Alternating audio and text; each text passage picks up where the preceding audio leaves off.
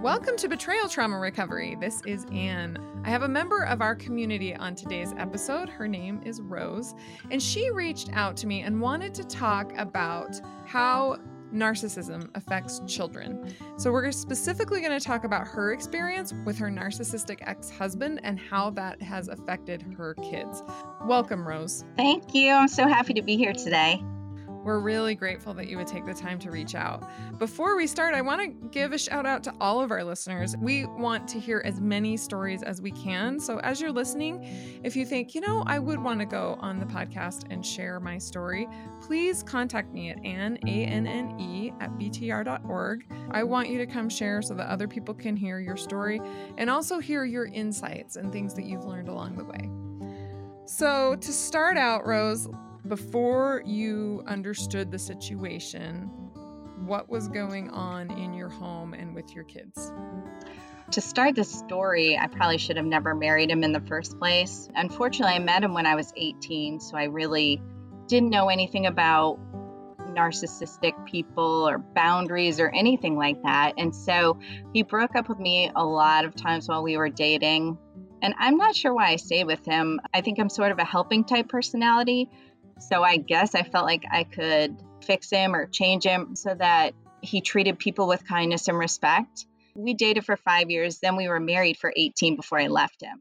So after we had been married four or five years because he went back to get a second degree in college, he didn't help very much with the kids. He was always angry. It was like walking on eggshells. I never knew when he was going to blow up. And I really didn't trust him around the children, honestly. I didn't trust his anger issues. And also, he had attention deficit disorder. So if he was watching TV, he wouldn't be watching the children. Ah, yeah. So tell us about when you started recognizing that this was perhaps abuse or that perhaps he was a narcissist. Talk about when you started realizing that there was something really wrong. I started realizing that it wasn't a healthy relationship probably when the kids were entering kindergarten, and I knew that somehow I needed to get out of there, and I really wasn't sure how. And I saw the effects of his yelling on the kids. They were afraid of him. They never knew when he was going to blow up. They were afraid of men. I had no relatives around, so it was really hard for me. I didn't even consider it for a long time. But then one night, he got really, really angry with the kids for breaking something. And when I tried to intervene, he almost threw a screwdriver at me. And that was kind of the breaking point. And so I took my kids, I took some clothes and my photography equipment because I had my own business at the time, found a teaching job, and I left. And we stayed, unfortunately, in the same neighborhood as him because I wanted to keep everything the same for the kids. But over the next couple years, it was quite a struggle for me to be teaching full time and helping my children get the support and the help that they needed because all three of them had issues, and probably their biggest issue was self esteem. Talk about, from your point of view, why his behavior affected their self esteem, the types of things he would do, the types of things the children would experience, and then sort of how they reacted to it and how they internalized it. Well, as a narcissist, he was always right. And he did not listen to anything really that they said. He would call them names and belittle them. If they had a problem, he would just ignore it, or he would just make them feel bad for even having a problem. I remember one time my middle daughter had lice, and he literally just ripped the comb through her hair. He was so angry at her for having that, trying to get the little nits out of her head, and just ripped out her hair in the process you just never knew what was going to set him off. And so I think because of that, they all have low self esteem because they can never win over his trust and they never had his support. My two oldest daughters used to play field hockey, and he never wanted them to play on a travel team. And so once we separated, he wouldn't go to their games. He refused to pay for any of that he still really doesn't go to their games. They just knew that he did not support them. If they got a good grade on a paper, even now, if they make the honor roll or they're in all honors classes, they don't even tell him because they know he just really doesn't care. That lowered their self esteem and made them feel not worthy. The other thing he does is he withholds love. So if he gets angry at them, normally every night he says good night to them through a text. So he won't text them good night. He'll just ignore them for a few days or a week and then it leaves them wondering, well, what did I do wrong? Or why is dad mad at me? Or why is he not communicating and saying he loves me? How have you helped your children? Well, one of the biggest things I did as a teacher, I work in a city school, and so I work with children who have been abused mentally and physically, and I've had some trauma training. And one of the biggest things we learned is that when the kids come in, no matter what their age, if they have had a rough night, they might need to talk to somebody or they might need to take a nap or whatever they're dealing with. You, as a teacher, need to realize hey, something happened with this child. They might not be up to steam today to do this, that, and the other thing. And so if my kids were having an issue with their dad, and it was something that had made them cry the whole night before or just out of sorts for whatever reason, I would email their teacher and let them know that, hey, this is happening with their dad. Can you please keep your eye out on them or are they okay? I would ask if they need to talk to somebody like a therapist at school, which my kids really didn't ever want to do that, but it can be helpful. Even in high school, I did that. Oh, yeah. So, how old are your kids now? They're 18, 16, and 13. Okay. And how often do they see him? Well, they're supposed to see him every other weekend, but the 18 year old now is off on her own at college. And once they turn 18 in Virginia, where I live, they don't have to have a set schedule. My middle daughter is supposed to go every other weekend, but she hasn't gone in months because she has a job and she makes sure that she's working on those weekends. Now, my son is the golden child you know, the narcissist usually has a golden child. So I think he is the one that my ex husband feels closest to. And so he treats him the best. He buys him things. And so he still goes because he's only 13 and he can't drive yet or anything. But my daughter that went to college, she's 18. My ex husband didn't pay for anything. He didn't pay for anything for the dorm room. He didn't buy any books. He told her he's just not paying for any of it. And he really isn't. So it's kind of like he's just dropped her. He doesn't support her in any way, which of course still affects her self esteem. Mm-hmm.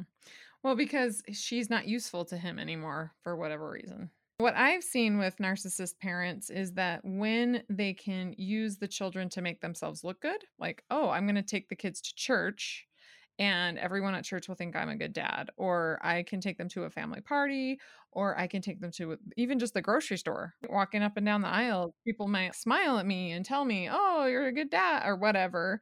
Then great. But when they're not actually being useful to their image or feeding their supply in any way, then they're just not interested in them at all.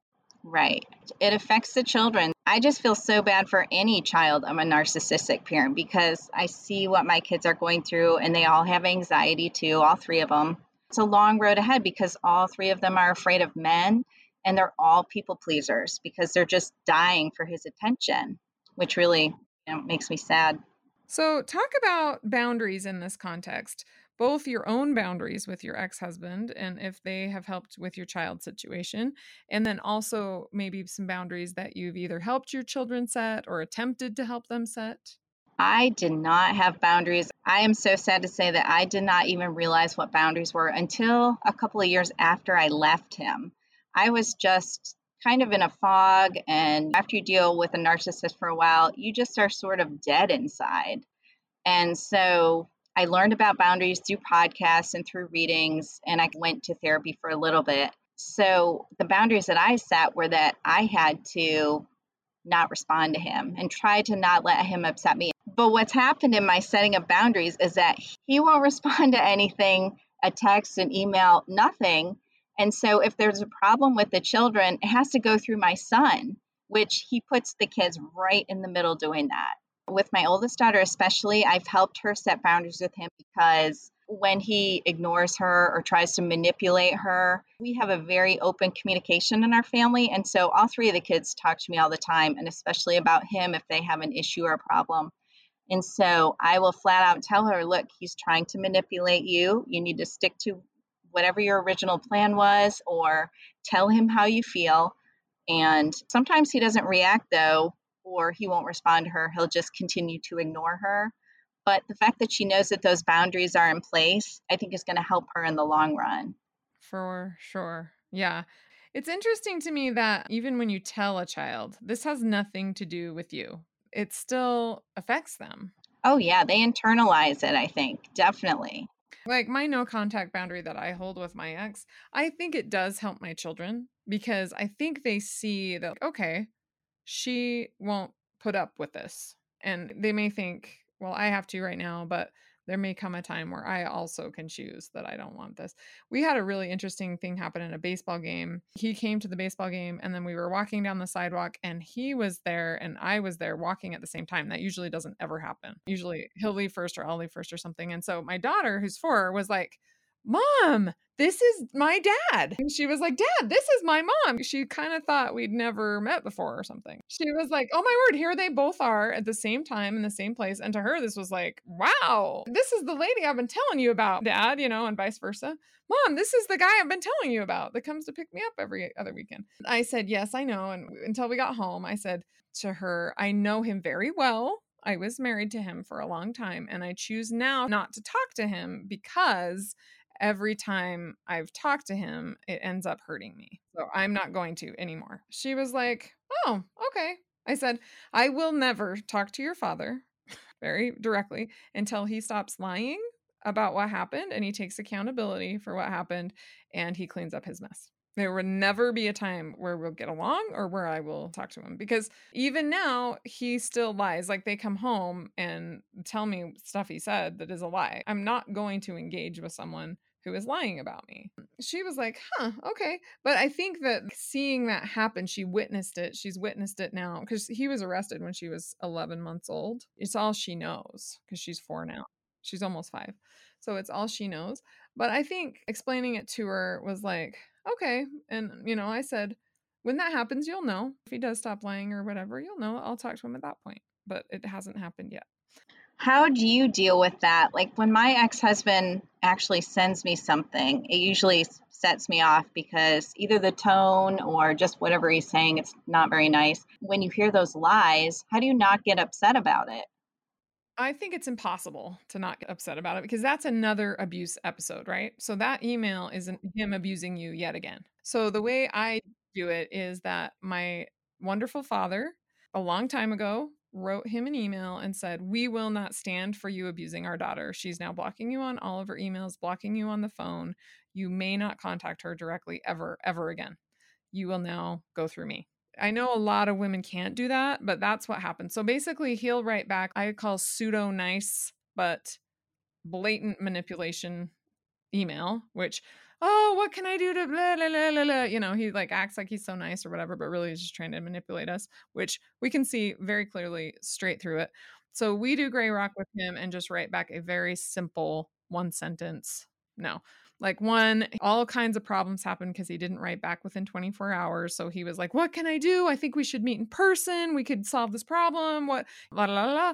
And we just wrote back right back within 24 hours. That would have solved all the problems. That was literally the only thing we wrote back Right, just right back within 24 hours. That was it. So my dad's really good at seeing what the actual issue is. Like, will the kids be picked up at four or whatever?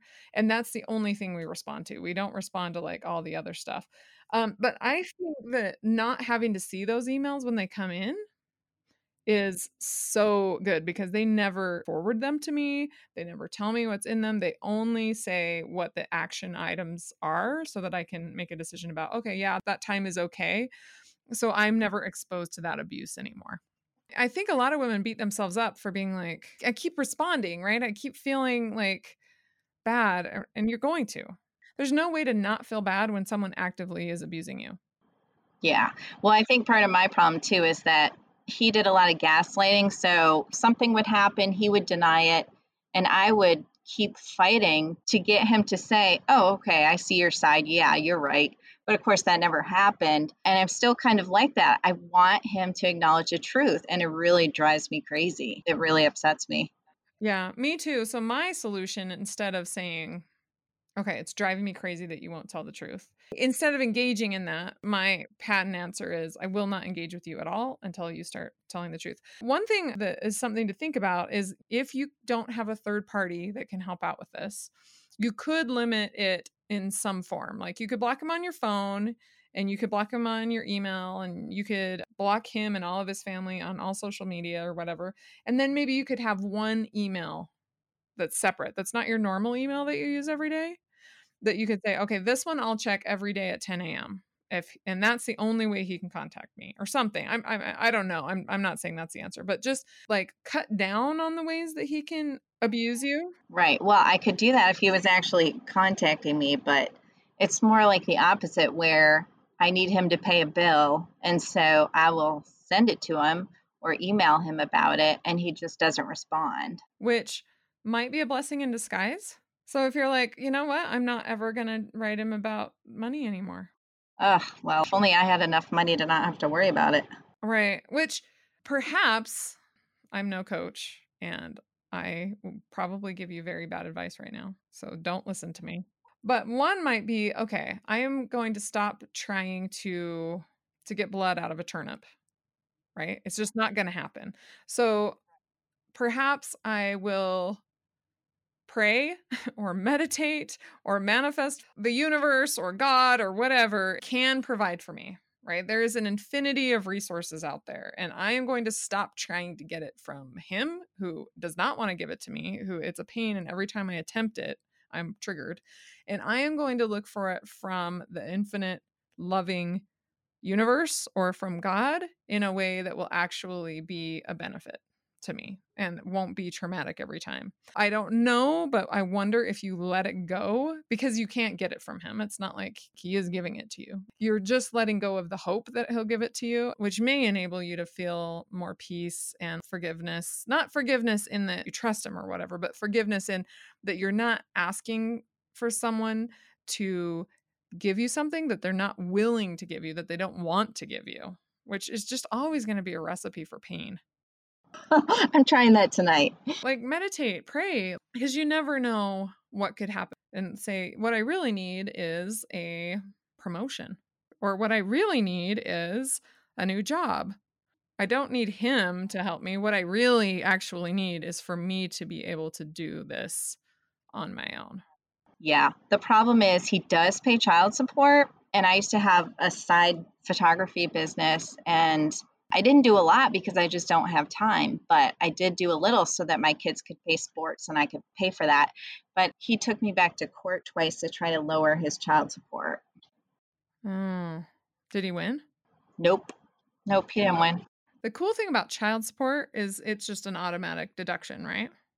Right. So I don't have to deal with him for that. Exactly. So, what I do also now, mine pays, which I'm grateful for, but I have to give him receipts and stuff for things like that. I only do it every six months. So, I take everything together and I put it all together and then I send it. My dad sends it in one email. So, I'm not sending it like pay for this thing and oh, pay for this thing. It's just one big chunk every six months that reduces contact, right? I'm just doing everything I can. Even though my dad is sending it, I'm still reducing contact that way as well. So if you have someone who won't write you back, in some ways, that's great. Except for the funny thing, my guess is that once you let it go and the energy between you, he'll feel it and he'll get all stressed out and he'll start writing you a lot of emails. I'm not sure, but I think narcissists can sense when they can't jerk you around anymore and it really bugs them. And so they sort of step up their game. Like two weekends ago, I was feeling so good. I sent my kids out. I was focused on what I wanted to do. I was feeling really positive. I wasn't thinking about him at all. And then my kids came home and told me this horrific story of all the lies he told. And I'm part of me is thinking his like energetic self could sense that I was at peace and he wanted to rile me up. And even though I didn't respond to him, I still think that energy is there. So, one, meditation and prayer and just moving on without him, I think, is what I'm trying to do so that he's not part of my reality anymore and he's not anybody that I really rely on. I'm not quite to that point yet, but I'm working toward it. What do you do for your full time job? I'm a teacher. Oh, that's great. Yeah unfortunately, with teaching, which I was a teacher before, there's no, oh, you can get a promotion or whatever. But there are different ways to build your career going into administration or, you know, all kinds of things.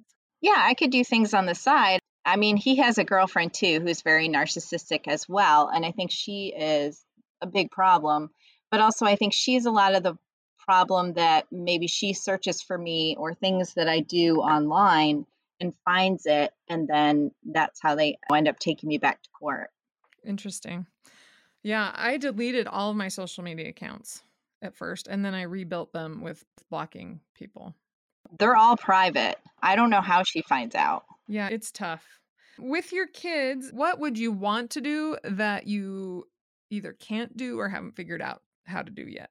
I would like to bring up all of their self esteem and let them know that they're worthy. My oldest daughter, especially, just found out she was insulin resistant this past summer, and she's always been worried about her weight. She's not really overweight. She might be at the 90th percentile or whatever for her height, but she doesn't feel good about herself around all the super skinny girls that are out there today. And I wish that she would feel good about herself. And I took her to a nutritionist this summer, and I had an appointment with an endocrinologist. And the nutritionist was before she turned 18. So he was responsible for a certain amount of her medical bills. And it was expensive because his insurance didn't cover it. But she had been struggling with this for so long that I knew before she went to college, I needed to help her figure out what was going on with her body. He refused to pay for those bills. And how do you think that makes her feel? Once again, he's not supporting her, lowers her confidence again, and just makes her feel like, why doesn't dad support me? Because he's a jerk. Is that what you say? I don't say that to her. I try not to. I just say, I don't know. You know, I wish he would. And my middle daughter, too, she is the most like my ex husband. So she has a lot of anger, or she did she's getting better now that she's 16 and everything's kind of evening out, I think, with her hormones and things. But she also has a low self esteem. And so I just, and my son too, I just wish that they knew how worthy they were of other people's love and that they didn't have to be people pleasers to have people like them, that they should be able to be who they are. And, you know, their friends will come around and figure out, they'll find other people that have common interests and be friends. And I think that's an important concept to teach our children that you cannot, well, you can, you can repeatedly try and get something from somebody that they cannot give you, but it's always going to be painful and it's not going to work. So I heard this motivational speaker say this a long time ago. I have no idea who it was, but she said, two out of 10 people are not going to like you. So never ever worry about those two people because so many people they spend all their time and energy focused on the two people that don't like them that they miss out on all the love and happiness and peace they could get from the 8 out of the 10 people. So only spend your time and energy there on the 8 out of the 10 people that you get along with that you really like. In my specific case, I think it's probably more like 6 out of 10 people don't like me, which is fine. So I focus on the four people that do, and I don't worry about the other six because I'm like, oh, I find peace and happiness here with my tribe, right? And I'm super grateful for our listeners who apparently like me because they listen. So I'm so thankful and honored that you listen to this podcast. But I have found so much peace there. And I think that's good for children to know too. Like there's always going to be a situation where someone doesn't like you. In your case, it's your dad. Sorry, like that stinks, but let's focus on people who do like you. Your grandma, your, you know, your friend, your neighbor, like all these other people are worth your time and energy because they're actually great and we don't have to worry mm. about the people who don't like us. I have no idea what will happen in my situation because my kids are 10, 7, and 4. So that hasn't really hit yet, but it'll be interesting to see what happens when they're teenagers. I have no idea. I'm terrified. I don't. Yep. That was about the same ages as my kids when I left. Mine were 6, 3, and 11 months when mine was arrested. I'm grateful that you came on to share your story today because the gist of it is we don't know, right? We're doing the best that we can. You're doing the best that you can. And is there some magic thing that we could say or do? And the answer is no. We're just doing the best we can with the resources that we have. And hopefully things will continue to get better. And there may be some things like if you read a book and you're like, oh, this thing really helped, then please come back on. And maybe some of our listeners have some ideas. There is a Lundy Bancroft book that I recommend to everyone. And Lundy Bancroft talks about how to help your kids when they have an abusive dad and that might be a book that you might want to check out. But sometimes there's not the money or there's not a good therapist around or the narcissistic ex goes to the therapist and convinces the therapist that you're the one that's crazy. So it gets a little tricky and it's very complex. Oh i know. Well one other thing too real quick. I have found that some of my friends' husbands or the kids' friends' husbands have been wonderful role models for my kids and also coaches. A lot of times I'll let the coaches know if there's been a situation where it's a coach who yells a lot, I'll let them know that that's sort of a trigger and my kids will just shut down if they get yelled at. But it's much better to tell them maybe what they're doing wrong and tell them how they can fix it.